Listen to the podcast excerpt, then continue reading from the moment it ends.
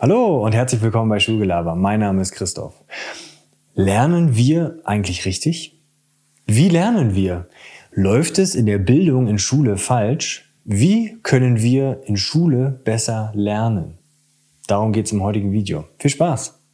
Einer der vielen Podcasts, die ich so höre, ist unter anderem The Knowledge Project. Sehr interessant, ja, immer wieder kommen da spannende Interviewpartner, die sich mit bestimmten Themen befassen. Unter anderem war da vor kurzem Seth Godin zu Besuch. Ich verlinke unten das Interview mal, kann sich jeder, der der englischen Sprache halbwegs mächtig ist, gerne mal anschauen. Da ging es um einen ganz spannenden Bereich und zwar ging es um den Bereich Bildung versus Lernen. Ist das vielleicht ein und dasselbe? Und da hat Seth Godin was ganz Spannendes gesagt und er hat gesagt, Bildung ist Zwang und Lernen ist serielle Inkompetenz auf dem Weg zur eigenen Meisterschaft. Kurz verinnerlichen.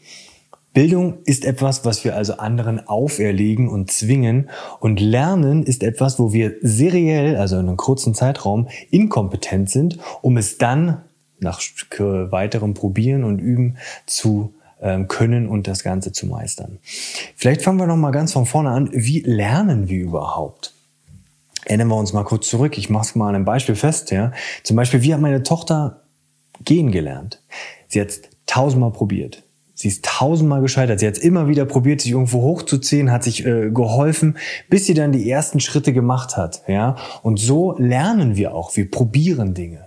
Wir müssen Dinge einüben. Wir können über viele Dinge etwas lesen. Und das ist, was wir in Schule häufig machen. Wir lesen über viele Dinge. Aber habt ihr schon mal nur durch Lesen zum Beispiel schwimmen gelernt?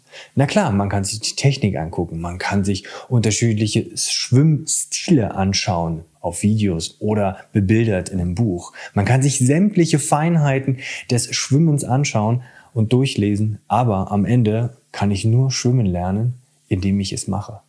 Wir müssen also in Schule mehr Dinge tun.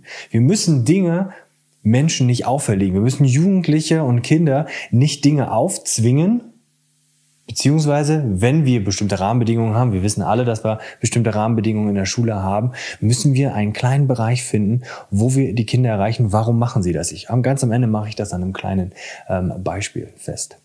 Gehen wir noch mal ein bisschen genauer aufs Lernen. Ja, nachdem die tausend Schritte ja, oder tausend Versuche meiner Tochter endlich gehen gelernt hat, ist es automatisiert worden. Machen wir es noch an einem anderen Beispiel fest, wo man immer wieder merkt, okay, Scheitern ist erstmal vielleicht was Doofes, was Unangenehmes. Aber wie bei einem Bruch, ja, wo der Bruch, der Knochen an sich ja auch gescheitert ist, indem er gebrochen ist, nachdem das geheilt ist, nachdem die, das Scheitern, der Knochenbruch an sich wieder verheilt ist, ist die Stelle, wo der Knochen gebrochen ist, viel, viel stärker wie vorher. Also hat ein das Scheitern in dem Fall besser gemacht. Bitte probiert jetzt nicht eure Knochen zu brechen, um danach irgendwie stärker zu sein, aber ich denke, ihr habt die Metapher verstanden. Lernen muss in Schule, beziehungsweise das Scheitern an sich als Lerneffekt muss in Schule einen Stellenwert haben, einen abgefederten Stellenwert. Wir müssen es ermöglichen, in bestimmten Rahmenbedingungen das Scheitern zu ermöglichen. Schülerinnen und Schüler an praktischen Dingen, und da gehen wir schon jetzt ins Detail ein bisschen rein, ja, an Dinge ausprobieren lassen. Lasst die Kinder mehr Projekte machen. Nehmt eure Schülerinnen und Schüler und zeigt ihnen, okay, hier sind die Rahmenbedingungen, hier ist das Projekt, an dem wir die und die Dinge abarbeiten nicht Buchseite sonst wie, nicht durch 20 Minuten etwas auswendig lernen, ja, um es dann wieder zu vergessen. Unser Gehirn ist keine Festplatte. Unser Gehirn ist ein Muskel. Wie funktionieren Muskeln? Indem wir sie trainieren. Wie trainieren wir Muskeln? Indem wir Dinge wiederholen, indem wir unserem Muskel Anreize geben, indem wir unserem Muskel vor Herausforderungen stellen, die der Muskel, zum Beispiel beim Krafttraining als Beispiel, überwinden muss. Und indem wir das immer wieder üben und vielleicht auch mal einen zu hohen, natürlich nicht extrem hohen Widerstand darstellen, wird der Muskel daran wachsen, um neue Reize sich aufzuerlegen. Wir müssen also in Schule mehr Möglichkeiten den Schülerinnen und Schülern geben, zu scheitern. Scheitern in einem Rahmen, wo nichts großartig passiert. Damit ist nicht das Sitzenbleiben gemeint, sondern es ist damit gemeint, dass wir die Schüler an die Hand nehmen und vielleicht Dinge bewusst, wir merken, okay, der, die Schülerin oder der Schüler hat einen falschen Weg eingeschlagen, aber ist okay. In dem Projekt ist okay, wenn er scheitert und danach hole ich ihn ab und sage, okay, wo sind die Wege gewesen, die falsch gelaufen sind? Wo hast du vielleicht falsche Entscheidungen getroffen und bist nicht zu dem Ergebnis gekommen? Warum experimentieren als Beispiel Schülerinnen und Schüler so gerne? Weil sie Dinge ausprobieren können. Warum Ja, als Beispiel in meinem Fall, warum war im Studium das Fach, was mir am meisten was gebracht hat, der Sportunterricht, beziehungsweise das Sportstudium, weil ich Dinge praktisch ausübe. Ich habe Dinge ausprobiert. Ich habe anhand des praktischen Einübens und nicht des Auswendiglernens von, was weiß ich, Böden im Erdkundebereich, ähm, habe ich etwas gelernt. Ich habe meinen Muskel trainiert und habe dadurch was Besseres gemacht. Wie kann ich das Ganze jetzt äh, anwenden auf Schule? Machen wir es an einem kleinen Beispiel aus meinem Unterricht fest. Ein Teilbereich vom, ähm, von dem Bereich, den ich unterrichte, ist Politik und Wirtschaft unter anderem wird ja immer wieder die Kritik geäußert, dass Schüler und Schülerinnen die Schule verlassen und eigentlich nicht aufs Leben vorbereitet sind. Sie haben keine Ahnung, was eine Kontoführung ist, sie haben keine Ahnung, wie Versicherungen funktionieren, sie haben keine Ahnung, was Kredit bedeutet, etc. pp. Und genau da habe ich mir gedacht, okay, das ist eigentlich eine angebrachte, berechtigte Kritik. Also habe ich, als Beispiel im Jahrgang 8, werde ich mich befasse ich mich immer mit dem Thema Finanzen. Das ist jetzt ziemlich trocken am Anfang, aber ich zeige am Anfang der Projektarbeit, lege ich also einen kleinen Anreiz, einen kleinen Brotkrumen, warum die Schüler es verstehen sollten. Und dann nehme ich den Zinseszinseffekt.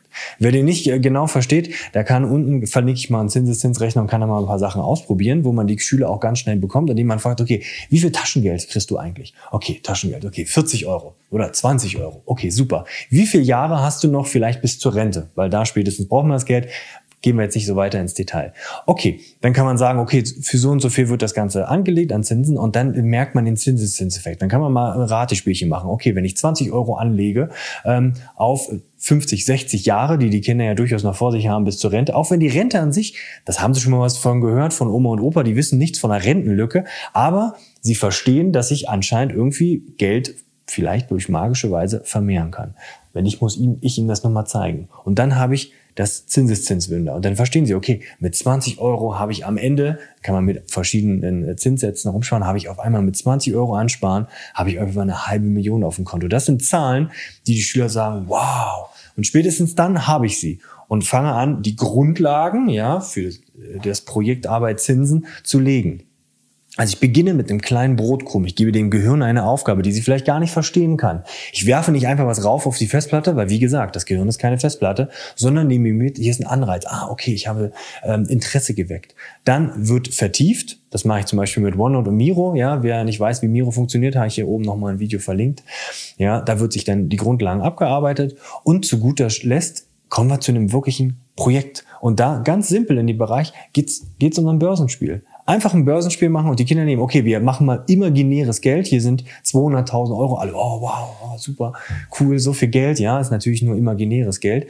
Und dann geht es darum, okay, lasst uns jetzt das, was wir gelernt haben, die Grundlagen jetzt mal wirklich anwenden. Und hier kann man sehr schön sehen, dass man auch hier ohne Schwierigkeiten ohne schlimme Dinge scheitern kann. Ich habe den Rahmen also gegeben, dass der Schüler oder die Schülerin etwas vielleicht falsch macht, vielleicht falsche Aktien kauft etc. pp. Ich will gar nicht da noch ins Detail tiefer eingehen, aber ich lege einen Rahmen, wo der Schüler sich bewegen kann und wo das Scheitern in Ordnung ist. Und wo das Scheitern auch nicht gleichbedeutend ist mit der schlechten Note. Überhaupt nicht. Ich kann den, Be den Bereich mit dem Schüler, wo er gescheitert ist, vielleicht nochmal aufarbeiten. Und schon hat das Gehirn etwas gelernt. Lasst uns also die Schülerinnen und Schüler nicht mehr scheitern lassen im Sinne von sitzen bleiben, ja, sondern lasst uns die Schülerinnen und Schüler mehr begleiten des Lernens, dass sie Dinge ausprobieren, mal falsche Wege einschlagen und wir als Lehrerinnen und Lehrer sie auf den richtigen Weg begleiten. Was sind eure Erfahrungen? Habt ihr vielleicht coole Projekte, die ihr schon mal durchgeführt habt, wo ihr genau das festgestellt habt? Okay, jetzt habe ich wirklich die Kids bekommen, an einem bestimmten Bereich zu arbeiten und wir sind weggegangen vom Buchseite sonst wie auswendig lernen hin zu an einem Projekt anwenden, anwendungsbezogenes Lernen. Ich wünsche euch einen großartigen Tag. Lasst mich gerne wissen, wenn ihr noch weitere tolle Projekte habt und dann bis zum nächsten Mal. Ciao, ciao.